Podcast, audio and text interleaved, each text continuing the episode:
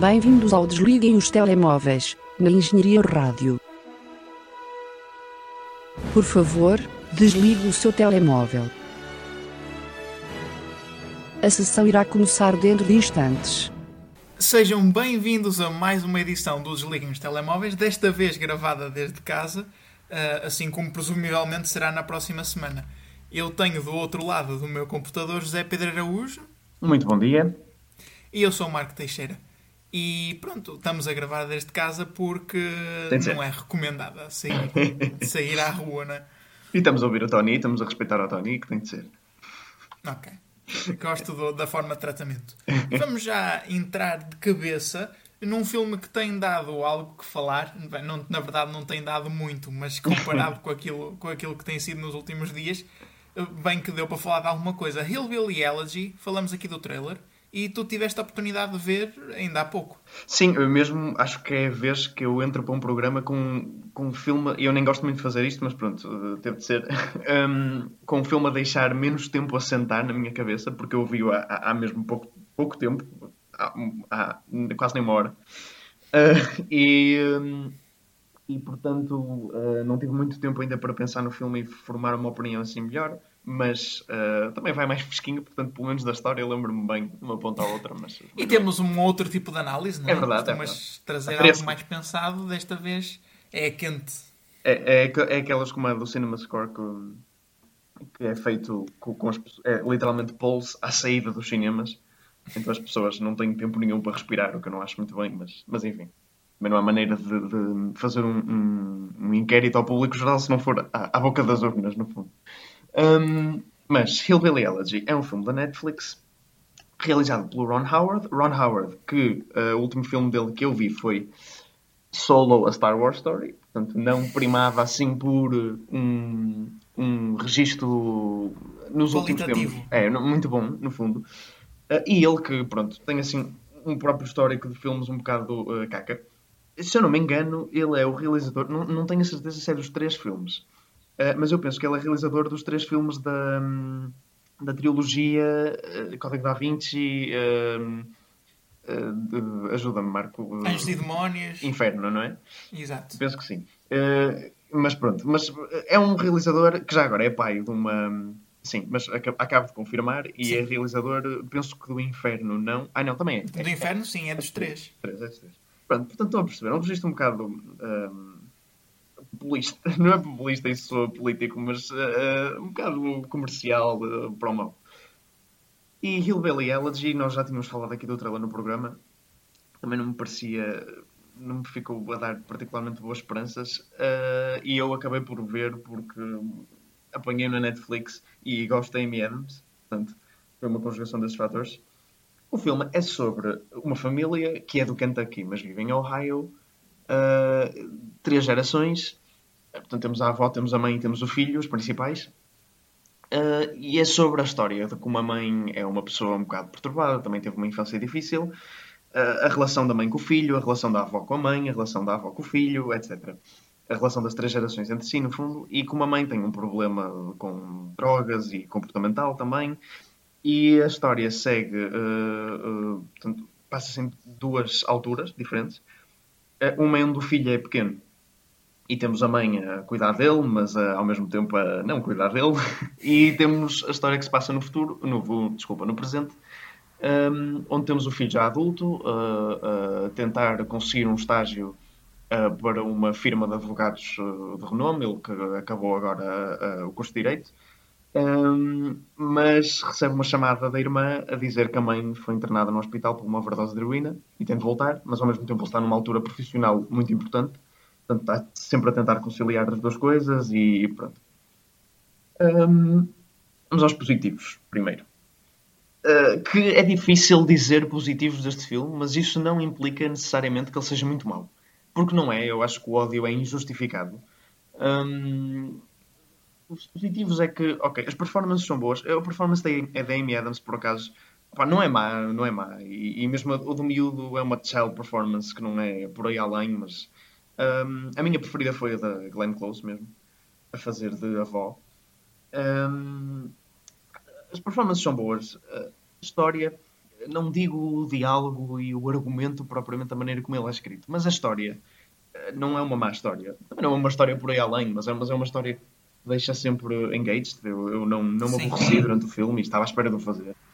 Um, e, e, eu vi um, uma comparação uh, com este filme na internet que eu acho muito, muito pertinente, que é a comparação com The Goldfinch, uh, que eu também já trouxe aqui. Um, The Goldfinch, que é um filme que também foi muito, muito criticado quando saiu, uh, por pegar num livro que era espetacular e tornar dele um filme aguado e diluído.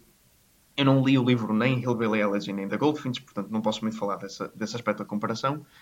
Mas para mim são dois filmes que sim, têm muitos clichês em termos de edição, em termos de. Por acaso, de fotografia é, é principalmente a coisa que os distingue aos dois, porque Hillbilly Elegy tem uma fotografia forgettable e do Goldfinch uh, é o Roger Deakins que faz a, a cinematografia, portanto não é todo má. Um, mas, mas, pronto, tirando esse aspecto.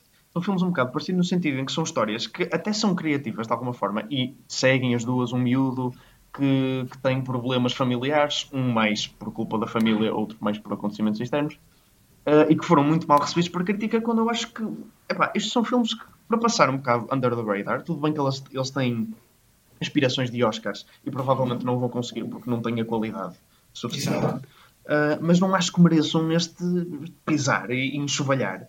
Porque este filme não é de todo péssimo. é um filme para se ver, passa ao tempo. É uma história que até tem uma moral bonita no fim de valorizar a, a, família e o que a tua família fez por ti. E que, apesar de serem teus pais e teus avós, eles também têm as suas dificuldades e tens que lidar com isso mas também tens que saber distanciar a um certo ponto quando é que a tua vida passa a interessar mais do que simplesmente amparar a tua família, porque sim, e encontrar esse balanço. Hum, pronto, que é uma às vezes passado de uma forma um bocado manipulativa emocionalmente. Uh, há muitas coisas, sei lá, há muitas cenas do miúdo quando ele é pequeno uh, a dar-se com más companhias e a fazer coisas genéricas, destruir armazéns e dar com tacos de beisebol em coisas e fumar erva, não sei o quê. É, e todas essas cenas com os amigos dele, uh, rufias, são extremamente genéricas e parvas. Um, portanto, sim, acho que há, há, há, coisas individuais que o filme faz um bocado mal e deixam a desejar, e por isso não posso dizer que é um bom filme, não. Mas no geral é um filme coeso, não, não, não acho que, por exemplo, Uh, também foi criticado de, de, em termos de tom ser um bocado disperso. Eu não achei tudo isso. O filme é bastante consistente, é um drama. Um, uh, uh, não sei, acho que no fundo são muitas críticas injustificadas, se calhar por uh, altas expectativas que caíram um bocado por terra. Eu também não tive muito esse problema, porque eu conheço o realizador, o trailer não me convenceu, não estava com altas expectativas. No fundo, até fiquei ligeiramente surpreendido, porque o filme não é péssimo como, como era apontado, uh, apontado inicialmente. Inicialmente, exatamente. Uh, portanto, pronto, tiro daqui. Não recomendo vivamente, mas se não tiverem nada para ver, passa o tempo e pronto, é um, é um filme. Sim, o, o meu principal medo, principalmente tendo em conta o realizador, era que o filme fosse deslavado. Uh, eu não sei quão bem se enquadra nesse adjetivo ou não. Enquadra-se um pouco, mas ao mesmo tempo não. Uh, Enquadra-se uh, na maneira como a história progride, se calhar, e na maneira como são apresentadas algumas coisas. Mas no sentido de, de, de performance individuais e do que me fez sentir e do que eu retirei do filme, acho que não é deslavado. Tem, tem uma. Ou seja, tem uma moral e uma, e uma um, frase, uma, um, um, tema por detrás constante. Eu consegui acompanhar bem e acho que, que em termos de, de tema, uh, está bem construído só que às vezes a progressão da história pronto, é um bocado previsível e deixa um bocadinho a desejar. E, e já sabes por onde é que estes of age stories vão acabar por aí. Sim. Pronto. Portanto, é mesmo isso. Quer dizer, é, é um filme que, que, eu não acho que, que eu acho que tem bom coração até, mas que faltou-lhe um bocado de boa execução uh, e caiu um bocadinho por terra. Uh, também não. É assim, a, a ver o filme, não acredito que este livro seja assim tão espetacular quanto isso, pelo menos em termos de ação. Uh, não deixa de ser uma má história. Não deixa, desculpa, não deixa de ser uma, uma, boa, uma boa história. Não, não, não é uma má história, mas uh, pá, um bocadinho convencional, não é nada espiritualmente transcendental. Mas, enfim, mas se calhar isso também era a função do filme traduzir e não conseguiu, portanto. Uh, mas é, é, um filme médio, no fundo. Não me aqueceu nem me arrefeceu. É, portanto, um filme E também é um filme, aquilo que eu vi, vi La La Land, finalmente, depois de Sim. muita pressão da tua parte. Uh, até porque é um filme que tu tens, por- pelo qual tu tens uma grande estima. Se calhar deixava-te primeiro a ti falar, e peço desculpa por uh, te, estar a dar uma dose bastante grande, mas Não, mas deixava-te a ti primeiro dar a tua opinião e depois também dizer o que eu achei. Sim, eu não te preocupes, eu gosto muito de falar sobre este filme, porque ao contrário de alguns filmes que, que eu já vi, e inclusive que tu às vezes trazes, que eu já vi há muito tempo, eu não me lembro muito bem e às vezes sinto-me um bocadinho inseguro em comentar. Eh, Eu La La Land eu também já vi efetivamente há muito tempo, quer dizer, mais ou menos, porque eu já vi três vezes. Eu fui vê-lo uma vez ao cinema, numa sessão matiné, eh, eu e a minha namorada iam muito velhotes no cinema, foi muito fofo. Uh, depois, depois, isto para em dezembro, assim.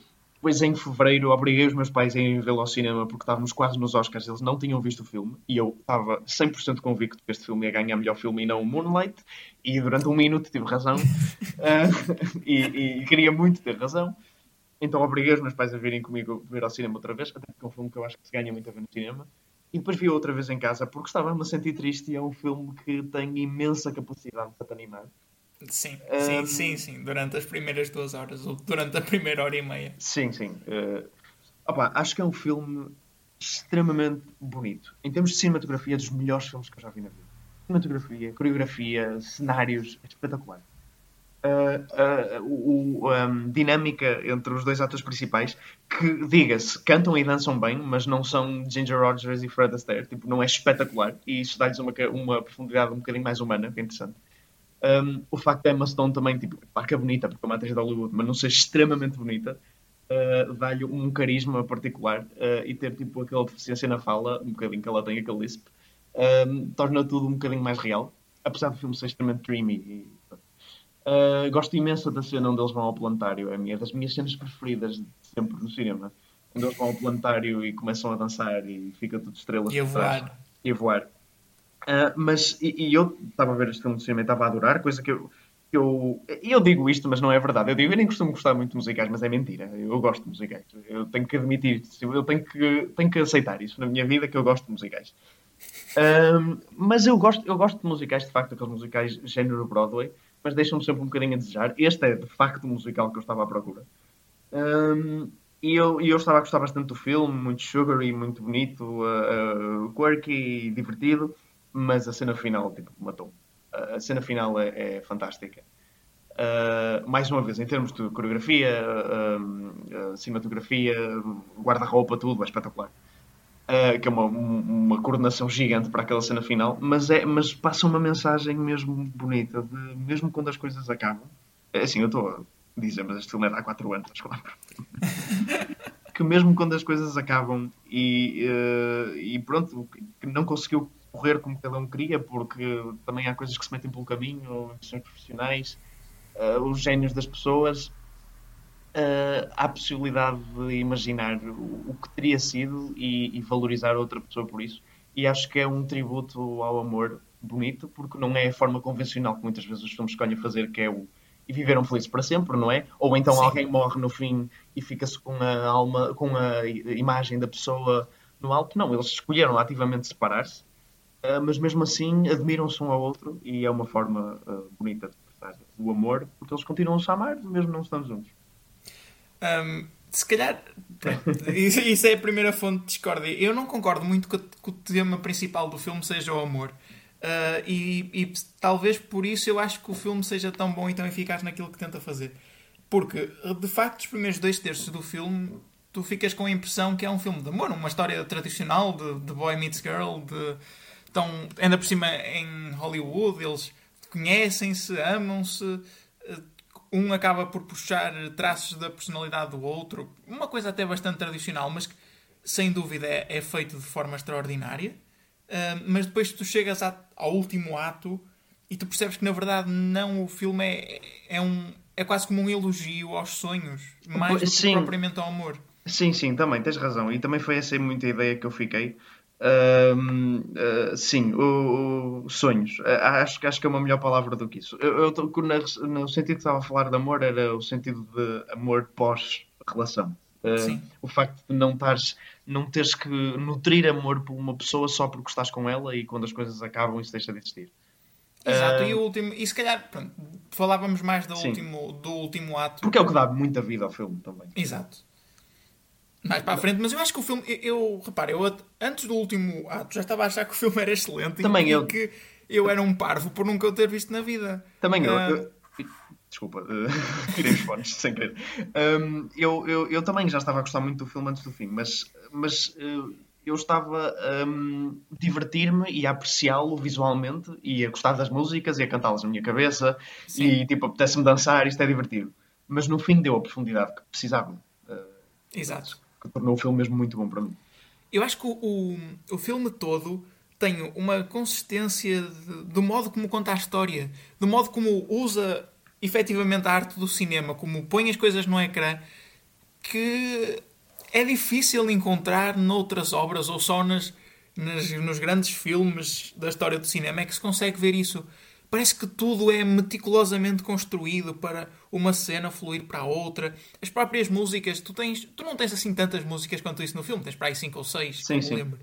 Mas uh, uh, cada uma dessas músicas marca muito bem cada, podemos chamar ato ou cada cena do filme, como qualquer musical, mas tu reparas que desde o início há quase uma construção melódica que depois vai acabar no- na performance da música. Tu começas já a cena a ouvir algumas notas, a ouvir algumas, algumas construções que acabam por te dar o tom geral da cena que o filme quer, quer mostrar e que depois acabam por desaguar numa cena musical onde eles estão mesmo a cantar e é quase a exaltação de todos os sentimentos que o filme te quer transparecer. Mas depois, a nível de cinematografia, acontece a mesma coisa. Tu tens uma atmosfera quase teatral, não é? Que eu acho que é bastante evidente durante o filme todo. Aliás, no último, no último ato, isso acaba por, por quase Ser literal. explodir.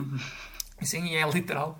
Ahm, e, e, portanto, isso também ajuda o filme a transmitir a sua ideia de sonho, de elogio àquilo que, que são os teus desejos, que é a tua construção de vida. E depois tem uma história que, sendo bastante simples, acaba por hum, se enrolar em tudo isto com duas personagens que são muito fortes individualmente, ou seja, tu tens um bom desenvolvimento quer de um, quer do outro separadamente. Sim, e, E no, acabam- fundo, e no fundo é interessante pensar que tu só tens basicamente duas personagens neste filme, tudo o resto é extremamente secundário. Exato. Mas o filme é sobre isso, é sobre essas duas pessoas e como acabam por enaltecer traços um no outro que tu podias até achar que são antagónicos, mas depois na relação deles isso não parece. Parece. Lá está que se complementam. E tudo isto é da parte do, do filme Feel Good, de- do filme de- sobre um relacionamento, sobre amor, que poderia cair no erro de ser tradicional demais. E eu, sinceramente, estava-me a sentir um pouco mal. Embora, lá está, achasse que o filme fosse excelente até ao último terço, estava-me a, achar- estava-me a sentir um pouco mal porque sentia que, que não devia estar a gostar tanto. Estavas aí na conversa, não é? Exato, isto é tradicional demais. Eu já vi isto, eh, estou-me a sentir explorado emocionalmente, que é algo que eu não gosto de me sentir. Mas depois o último terço, e agora sim falamos se calhar mais sobre ele. Sim. É, eu escrevi isto no- ontem quando fiz a publicação no Instagram e continuo a achar que é um monumento ao cinema e não só, e à arte. Porque é hum, cobrir a história toda com. E, e altera-lhe a mensagem completamente, altera a mensagem do filme. Uh, mas não te sentes propriamente. Repara, é uma mudança de tom, mas eles conseguem fazer isto tão bem que não se torna um plot twist, não é? Porque o que é um plot twist? É uma mudança de um tom, de tom abrupta num filme. E é- eu acho que é difícil tu mudares o tom do filme sem te sem sentir forçado, sem te sentir demasiado desviado, nem que seja emocionalmente. E eu não senti isto aqui, eu senti que foi algo natural. Eh, tornou o filme num filme com uma mensagem inovadora que eu nunca tinha visto e passou de um feel good movie para não é um, um filme que me deixou a sentir mal, mas é pronto, é a Sim. definição de um final amargo. Exato, certo, mas, mas, é, mas faz isso muito bem, porque é no fundo um final triste, não é? Acaba Sim. por ser um final triste, mas é feliz da maneira como faz. Um, e deixa-te. E, e- e- e é um, acho que é um filme que tem um final triste, mas é otimista. Que é, uma, é o filme todo é muito otimista uh, na maneira como vê as coisas, no sentido, ok, isto já acabou, mas tipo, há que tirar as coisas boas do que aconteceu. Um, e é uma mensagem que eu não sei, o, filme faz mesmo com. é mágico. É- E, e, e, e senti mesmo isso. Eu, eu gostava de saber mais sobre a mensagem que tu retiraste do filme. Porque eu tenho uma, uma ideia muito concreta sobre o que este filme quer dizer. Um, e, e, que estou curioso por ouvir também a tua opinião. Porque este filme também é muito de simbolismos e de. E, e, tem uma mensagem emocional muito forte. Pode estar mais ou menos clara e gostava de saber também o que é que retiraste daí. Um, eu, eu, primeiro deixa-me dizer que gostei, como falei há bocado, da, da, facto, do facto das personagens secundárias serem quase inexistentes e as que existem, tipo o John Legend, que é extremamente aleatório a presença dele no filme, são zero desenvolvidas e isso ajuda porque há muitos filmes, tipo o que eu acabei de ver, o Hillbilly Elegy, que tentam pegar em muitas personagens secundárias e dão-lhe uma ou duas cenas de grande, de grande importância e calibre. Um, e isso fica o desenvolvimento emocional das personagens e, e, pronto, ok, ele fica a conhecer mais da personagem, mas acaba por perder as personagens principais um bocadinho, a não ser que o filme seja enorme. E este filme, ao, ao, como já tem uh, pronto, músicas que acabam também, claro, por servir também para character development mas, e para o filme andar para a frente, são ação, porque é um musical, mas um, ehm, como pega só nessas duas personagens, aliena todo o resto para tipo, coisas extremamente simples e, e, e unidimensionais, consegue mesmo um, desenvolver os dois protagonistas e, além disso, adensar essa atmosfera de sonho que falaste também. Quer dizer, disseste que o filme é sobre sonhos, e eu concordo, mas ele também tem uma atmosfera de, de sonho. Um, eh, e, e, e, essa coisa de, de, romance babado na primeira parte do filme, uh, onde só tens as duas personagens praticamente, elas só se focam uma na outra e é ela, ele e ela e a cidade atrás, a fazer de, de tipo tela. Uh, e isso é, é, isso é engraçado. Um, às vezes o filme até me faz lembrar, tipo, sabes, o Fantasia, o Fantasia, sim, filme um, onde tipo, as coisas vão, a animação se vai desenrolando com, sempre com música. Eu sei que estou a musical no fundo, mas dessa maneira mágica e, e, e, e ingênua, mas ao mesmo tempo uh, real. Um, pronto, eu gosto muito que o filme é, é ingênuo na sua grande parte e depois acaba com aquela facada, que é uma facada no fundo. Uh, claro que é um romance e, e o, a progressão normal da história que tu tens é as coisas estão bem, tens o honeymoon period, depois eles chateiam-se, depois volta tudo a ficar bem no fim. E é no fundo o que o filme faz também, só que esse ficar bem no fim, como é óbvio, eles não ficam juntos. Um, e sim, e, e tem uma boa mensagem a dizer que deves seguir os teus sonhos. Um, ou, e que se calhar eles podem se não cumprir, que podem se cumprir, uh, se calhar vai uh, alienar pessoas que tu amas ou não, Uh, mas que tu podes sempre conciliar. O, e o, o filme também é muito. Desculpa, estou a perder um bocadinho no raciocínio, mas o filme também é muito sobre ter uh, paixão sobre alguma coisa. E eles falam. Ele fala disso, a personagem de Ryan Gosling, também a uma certa altura, que as pessoas uh, gostam e valorizam tudo o que outra pessoa ama, ou qualquer coisa do género que ele diz, ou tudo que se tem paixão sobre. As pessoas gostam que as pessoas gostem de outras coisas. Um, e, e, a grande força motriz deles no filme é o amor deles, por ela pela representação, ele pela música acabam se calhar por talvez enganar-se e ver isso como um amor um pelo outro, uh, quando se calhar nunca foi e era mais o amor por uma coisa maior que era arte, uh, que eles partilhavam tanto que acharam que era um amor pelo outro e depois acabaram por divergir. Não sei, isso fica um bocadinho uh, no ar, mas, mas acho, acho bonito esse testamento também coisas que as pessoas amam em comum e que às vezes encontram amores nela, amor umas com as outras, às vezes não. Também o facto dela acabar com acabar casada com um marido e, e filhos e depois deixar os filhos com a babysitter e um, assim uma rotina mais normal, né? Sim. Um, uh, demarca um bocado o que é a vida que ela percebeu, pronto, que se calhar eu estava a envolver esse sonho meu artístico com o amor realmente e se calhar não era a mesma coisa para ela. Não sei, é uma emaranhada de ideias. Mas... Uh, eu, eu tirei uma ideia semelhante, mas o, o filme tem toda uma atmosfera de sonho e fala de sonhos, mas eu acho que a, a mensagem que ele transmite no fim é que tu, para atingir os teus sonhos, tu, eles são possíveis. Não, não é por serem sonhos que eles são impossíveis. Mas que para os atingir tens que ter uma dose de realidade bastante grande. E tens que os querer tornar realidade. E tu, quando, tu, quando tu tens um sonho e o queres tornar realidade, eu sei que isto parece repetição, mas ele lá está, deixa de ser um sonho e passa a ser a realidade. E nós, a ideia que nós temos quando sonhamos é que tudo é perfeito e tudo corre como nós queremos. E quando as coisas passam para a realidade, não é bem assim. Temos que fazer escolhas, temos que tomar decisões, temos que investir o nosso tempo, um, temos que pôr em prática um projeto, no fundo. E quando tu passas do sonho para a realidade, acabas por perder coisas que, por serem secundárias para ti, e como neste caso era secundário o amor entre as duas personagens, porque o objetivo principal delas era o, sonho que cada um tinha, uma de ser atriz, o outro de ter o, o seu clube de jazz. Uh, isso eram os objetivos principais de vida. E o objetivo secundário era o amor um pelo outro. E eles decidiram os dois optar pelo mesmo, que foi perseguir os seus sonhos de vida principais. Mas não é por isso que o amor deixa de existir, como tu disseste muito bem. E, e eu acho que o, o filme é quase um, um elogio muito fofo e muito. acaba por ser feel good nesse sentido, de que é um elogio que realmente. E tu disseste isso muito bem: o amor não, não tem que existir amor entre os dois para o amor estar lá. Eu gostei muito dessa mensagem.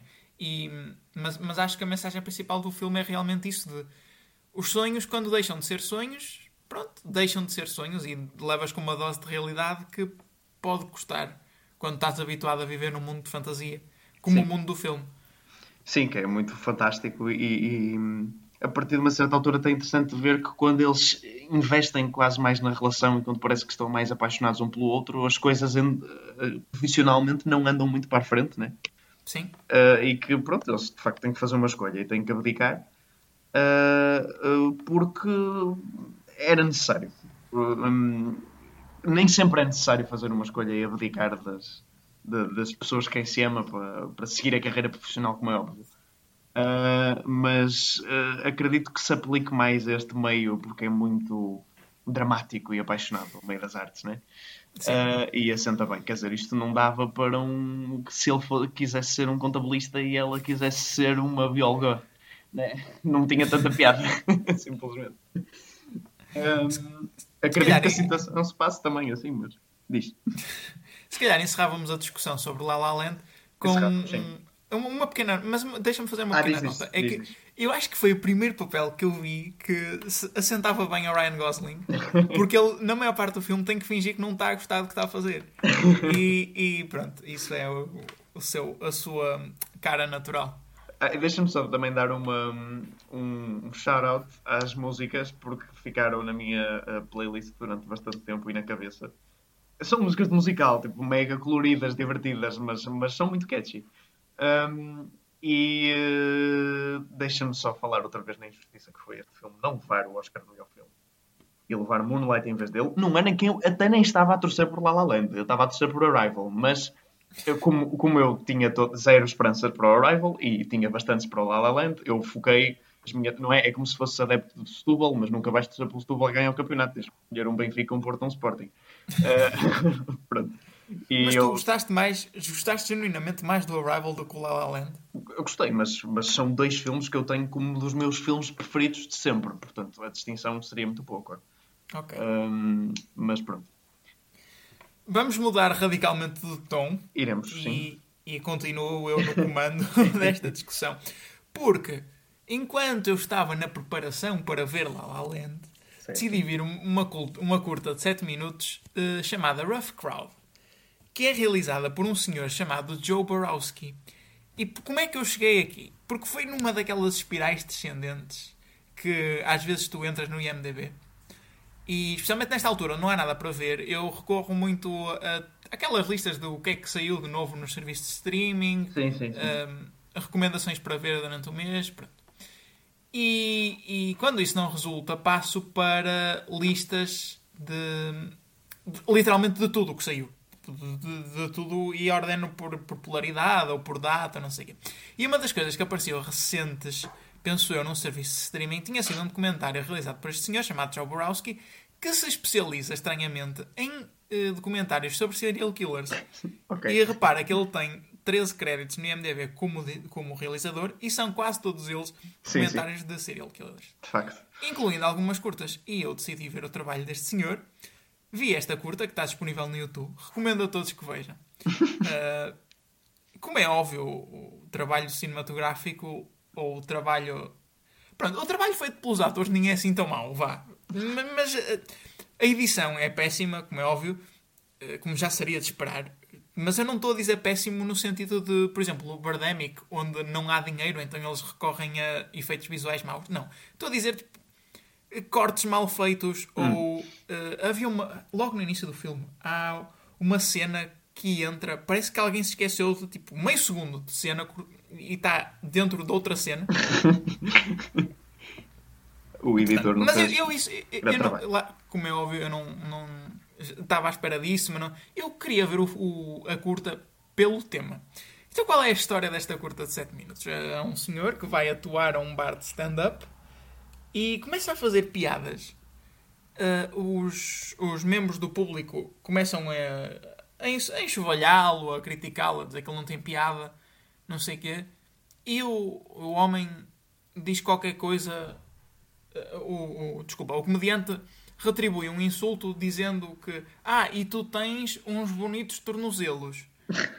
Mas o homem era um homem que andava de cadeira de rodas e o comediante descobre que na verdade está a atuar para uma convenção de uma associação que junta pessoas com deficiências com pessoas de outro sexo hum, hum, sem deficiências nenhumas, que é para eles encontrarem o amor. E. Eh, então o homem fica muito assustado e vai-se fechar na casa de banho a chorar, mas como a casa de banho de- dos homens está fechada e ele tem que ir à dos deficientes. Eh, e fecha-se lá dentro a chorar. Entretanto, vêm pessoas dessa convenção para usar a casa de banho e ele está lá fechado, portanto eles não a podem usar. Então eles começam a ameaçar eh, o comediante que o vão matar, que o vão matar. Entretanto, o comediante fecha-se lá dentro, espera até que eles vão embora e quando sai a achar que está tudo bem, na verdade está lá um senhor numa cadeira de rodas elétrica que o atropela até à morte. Portanto, é isto. Hum, fica apenas aqui o apontamento desta bela história. Sim, senhora. Então, Foste descobrir aí uma coisa muito improvável. E fica a recomendação para John Borowski se quiseres saber mais sobre serial killers e vocês também aí em casa. Se quiserem saber mais sobre os trailers desta semana, têm que continuar a ouvir. E vamos começar com o trailer de Boss Baby Negócios de Família. O que é que tu achaste desta, desta puericultura? Essa puericultura. Hum, é assim, eu nunca vi o Boss Baby original. Foi alvo de muitas críticas por ser mau. Apesar de ter recebido uma nomeação para o Oscar de melhor filme de animação, é verdade. Em vez de, por exemplo, o filme Lego 2. 2 ou 1? Honestamente, já não me lembro. Eu sei que o filme uh, Lego 1 não foi nomeado. Boss Baby é 2017. Ok, 2017 penso que não é o ano do, do Lego Movie. Mas... hum, ah não, foi o Lego Batman, assim é que é. Não interessa, qualquer coisa parecia melhor do que. E vendo agora esta sequela, eh, muito desnecessária por sinal, temos um daqueles trailers hiperativos ehm, né, que nós já tínhamos vindo a Sim, comentar ao estilo vários. de Emoji Movie. Sim, ao estilo de Illumination eh, Entertainment. Eu nem sei se isto é da Illumination. Não, não, Mas- é da DreamWorks. Ah, ok, ok. E eh, pronto, o que é que é para dizer? É, aquilo é sobre o vosso baby que cresceu agora e tem uma filha, é filha dele. Eu não percebi muito bem. Eu Não sei, eu não sei. Não sei, não sei porque houve uma certa altura onde eu pensei que estava ele, é, é ele, o irmão e uma bebê, e eu pensei que era um casal gay e a filha adotada. Ah, e eu pensei, estes filmes de animação estão a ficar mais inclusivos, mas não, afinal era ele e o irmão, que vivem juntos, I guess. Mas acho, eu acho que não. Eu acho que a, a bebê é sobrinha dele. É então é filha do irmão. Que trata-o por tio. Ah, é possível. Pronto, e depois a, a bebê, que também tem as mesmas dotes de prodígio de ser um CEO com tipo um ano, ah, que já agora é uma ideia que podia ser excelente. Podia ser excelente.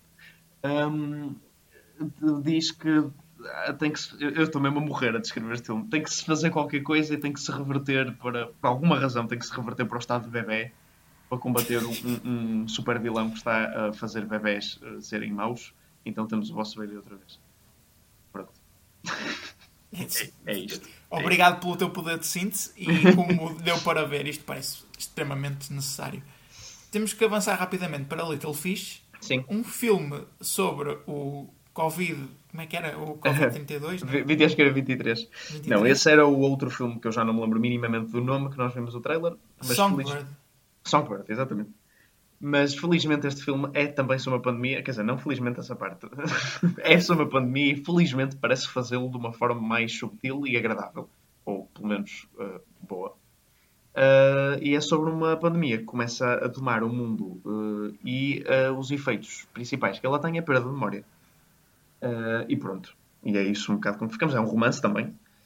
Uh, entre um homem e uma mulher e o homem fica infectado e começa a ter uma perda de memória, a mulher sempre a tentar ajudá-lo no processo. no fundo é um Still Alice, só que é pandémico. Uh, mas, mas eu gostei, eu gostei do trailer. Pareceu-me bastante emocional Uh, e é um sim. romance, né? É um romance. E também me pareceu visualmente interessante. Visualmente interessante, sim. Que é, como eu tinha dito quando estava a ver, lembrou-me bastante do Perfect Sense, que é um filme que eu penso que nunca falei aqui, mas recomendo muito mesmo. Um, é um filme também sobre uma, uma pandemia e, um, e um romance no meio dessa pandemia. E parece muito, uh, uh, muito parecido com este, no sentido em que não é muito ficção científica, mas foca-se mesmo. É um filme mesmo romântico, mas um bocado triste e visualmente muito interessante uh, fez-me lembrar bastante desse filme. Espero que é que não se pegue em termos de tom demasiado. Mas, uh, pronto, mas o, o cerne da epidemia é diferente. Uh, mas parece-me interessante. E quanto a Mariah Carey's Magical Christmas Special, mantens o interesse? Uh, opa, mais do que o que vem a seguir. mas, como tu disseste, vai ser ela a cantar All I Want for Christmas Is You, é? o grande êxito de Natal dela, e na verdade o grande êxito de Natal, ponto. E na verdade o grande êxito dela e pouco mais. Uh, não, é assim, eu, eu, por acaso, eu não, como não sou, como não cresci muito a ouvir Mariah Carey, porque também, quer dizer, mais ou menos, é dos anos 2000, um, é anos 90 e anos 2000. Mas, não sei, acho que há uma tendência de não passar muito Mariah Carey na rádio aqui, mas ela nos Estados Unidos tem bastante hits. Um, mas sim, é ela a fazer um especial de Natal, a cantar coisas com convidados, a Ariana Grande, que é tipo a próxima Mariah Carey, né? Uh, só porque ela consegue atingir aquelas whistle notes e o Snoop Dogg vestido para Natal e é da Apple TV também, que é muito interessante. Um, e é realizado por um Coppola, não sei, é uma mistura de coisas muito, muito estranha. E a Mariah Carey, que, como eu disse, tem entrado numa espiral à lá Maria Vieira, de começar a dizer muito mal de pessoas em público. Pessoas famosas com que ela se deu bem nos anos grandes da carreira dela. Um, acho interessante tentar este revivalismo, que provavelmente uh, vai passar ao lado toda a gente. E Life in a Year? Provavelmente também vai passar ao lado toda a gente. Não Sim. só porque é um projeto já conceptualmente muito estranho, como também tem uma série de atores um, bah, que não são os mais cotados, Ora, tendo em conta os últimos trabalhos. Precisamente. É um, é um teen drama muito semelhante àquele género que, que, agora é um género de filmes, aparentemente, de um casal de adolescentes que se ama, mas um deles tem uma doença terminal. Exato. Uh, só que com Cara Delevingne e Jaden Smith. Sim, e fica a particularidade curiosa que Jaden Smith é o protagonista masculino do filme. Os dois dos produtores executivos são Will Smith e Jada Pinkett Smith, para quem não sabe, pai e mãe do menino. Um, uma, uma criança que sempre foi olhada de lado, porque, quer dizer, um dos grandes papéis dele, ok, é o Karate Kid, mas o um, mais tardio foi o After Earth, filme do M. Night Shyamalan que ele fez com Will Smith e que ele fez porque é filho do Will Smith, onde ele fez um papel péssimo. Ele próprio é uma personalidade muito estranha, com todos aqueles. Não sei se vocês conhecem o Twitter dele, mas aconselho vivamente a lerem o, o, o, o Twitter, vários tweets. Basta escrever Jaden Smith tweets, acham excelentes a aparecerem. Ele é um proclamado filósofo e agora, claro, que também já veio dizer que é bissexual e, e pansexual, graças. Um, eh, para entrar na moda, porque quer dizer, é, vê-se claramente que, que é, um, é, uma farsa. E depois também começou uma carreira de rap. E vamos adivinhar, neste filme ele também faz rap. Uh, portanto, é um veículo dos papás para porem o filho a fazer rap e a beijar a cara dela vindo em frente a toda a gente. Um, desculpem, não, não outro grande simpatia pelo rapaz. Mas a própria cara da Lavigne também Sim, não, não, o papel de relevo que ela entrou foi no Suicide Squad. Sim. Onde... Não, foi também... muito mal. Não, ela também. Ela, ela, aliás, ela entrou na carreira de, de representação um bocado por acaso. Ela é modelo, não é? Uh, é modelo, é bonita e, e, e, era famosa entre adolescentes. Começou a entrar precisamente em filmes para adolescentes e nunca saiu daí. Uh, portanto, ela é um golpe de marketing. Ela não é uma atriz verdadeira. Ela não é boa atriz e ela nem sequer tem grande formação de atriz e pronto. Uh, e sim, e este trailer, como disseste, da cena da doença terminal, ele até metade engana-nos a pensar que vai ser um filme, pronto, mau, mas normal. Mas não, claro, a meio do, a meio do, do trailer, a cara dela tem cancro. Uh, como não podia deixar de ser, uh, enfim. Parece extremamente genérico, mas ainda pior do que nós costumamos ver aqui. Porque, como nós dizemos que eles têm vindo a inventar ideias estúpidas para aprender as pessoas, este nem sequer se deu ao trabalho. Passamos para o box office e desta vez só temos box office dos Estados Unidos. Pedimos muito perdão, no entanto é o que se pode arranjar. Onde Crudes, a New Age, fez quase 10 milhões de dólares. É o claro vencedor do box office esta semana. Um, e, e, em segundo lugar, décima posição, Freaky. Portanto, temos aqui finalmente, ao fim, ao fim de muitas semanas, uns valores consideráveis sim, sim, no, claro no que box office dos Estados Unidos. 9 milhões não seria muito em, em, tempos idos. Nós já não nos lembramos o que é que é fazer dinheiro no box office, mas já não tínhamos alguma coisa a ultrapassar assim os 5 milhões há algum tempo. Desde, eu acho que desde Tenet, por aí, se não estou enganado. Deixa-me uh, acabar o top 10 para avançarmos desculpa, muito rapidamente, desculpa, porque já estamos a ficar sem tempo. É verdade. Em terceiro está The World Grandpa, em quarto Let Him Go, em quinto Come Play, em sexto Honest Thief, Elf, re-release, está em sétimo. Tenet em oitavo. The Santa Claus, também uma re-release, está em nono. E a fechar o top 10, a re-release de National Lampoon's Christmas Vacation. Portanto, muitos filmes de Natal no top 10. É verdade, e o Marco não deixa de treinar a língua nestes box office, porque a quantidade de vezes que ele diz re-release nas últimas semanas é de louvar. David Prowse, que ficou conhecido por fazer de Darth Vader na trilogia original de Star Wars, uh, faleceu no sábado. Fica aqui a nota para isso. Ele que deu, deu corpo a uma das personagens mais emblemáticas do cinema. Sim, ele literalmente deu corpo. Ele que por acaso eh, teve uma relação um bocado amarga, porque quando foi revelada a cara do Darth Vader no sexto filme, né, no sexto que é o terceiro, um, eh, não é ele, Portanto, ele andou três filmes a fazer do corpo uh, e depois, quando finalmente revelaram a cara, escolheram outro ator ele ficou um bocadinho amargo por causa disso e compreensivelmente, coitado. E eu agora deixo-te falar a ti porque estás mais por dentro do assunto, mas há um rumor de que David Lynch poderá estar a fazer uma nova série para a Netflix. Opa, sim, uh, não vou alongar, uh, até porque é sobre televisão e não é o assunto que nós costumamos versar. Mas David Lynch é um dos realizadores que eu mais uh, aprecio, vamos por assim. Uh, há muitas coisas dele que eu ativamente detesto, mas uh, também das minhas coisas preferidas no cinema e na televisão são dele. portanto, uma relação amor-ódio, ele é muito hit or miss. Mas ele também é muito secreto sobre os seus projetos e há sempre muita antecipação sobre o que é que ele vai fazer a seguir, porque são coisas genuinamente originais. São das coisas mais originais que eu já vejo. E mesmo a última coisa que ele fez, que foi uma sequela, no fundo, foi uma terceira temporada, é, é uh, o, o revamp ou o reboot de série mais original que eu já vi, a maneira mais original de pegar numa série de outra forma e de, e de desconstruir todo o aspecto de nostalgia e enganar completamente o espectador. Um, portanto, eu acho que ele está mesmo em forma. Só que ele ultimamente tem feito weather forecasts e, e esculturas e álbuns e, e, e na sua a Fundação de Meditação Transcendental, uh, mas uh, fala-se que pode vir a fazer uma série para a Netflix de título provisório Wisteria, que fala de um, de um range de, de, de, 13 a 25 episódios e um orçamento, sim, um orçamento de 85 milhões de dólares. Claro que metade disso vai para, para a compra de estupefacientes para a escrita Exatamente.